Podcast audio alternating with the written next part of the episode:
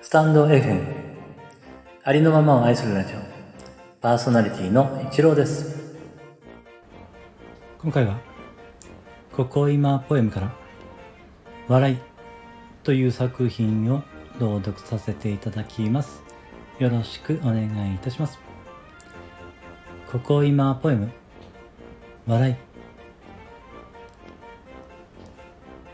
笑うしかないよ。じゃなきゃ泣いちゃう。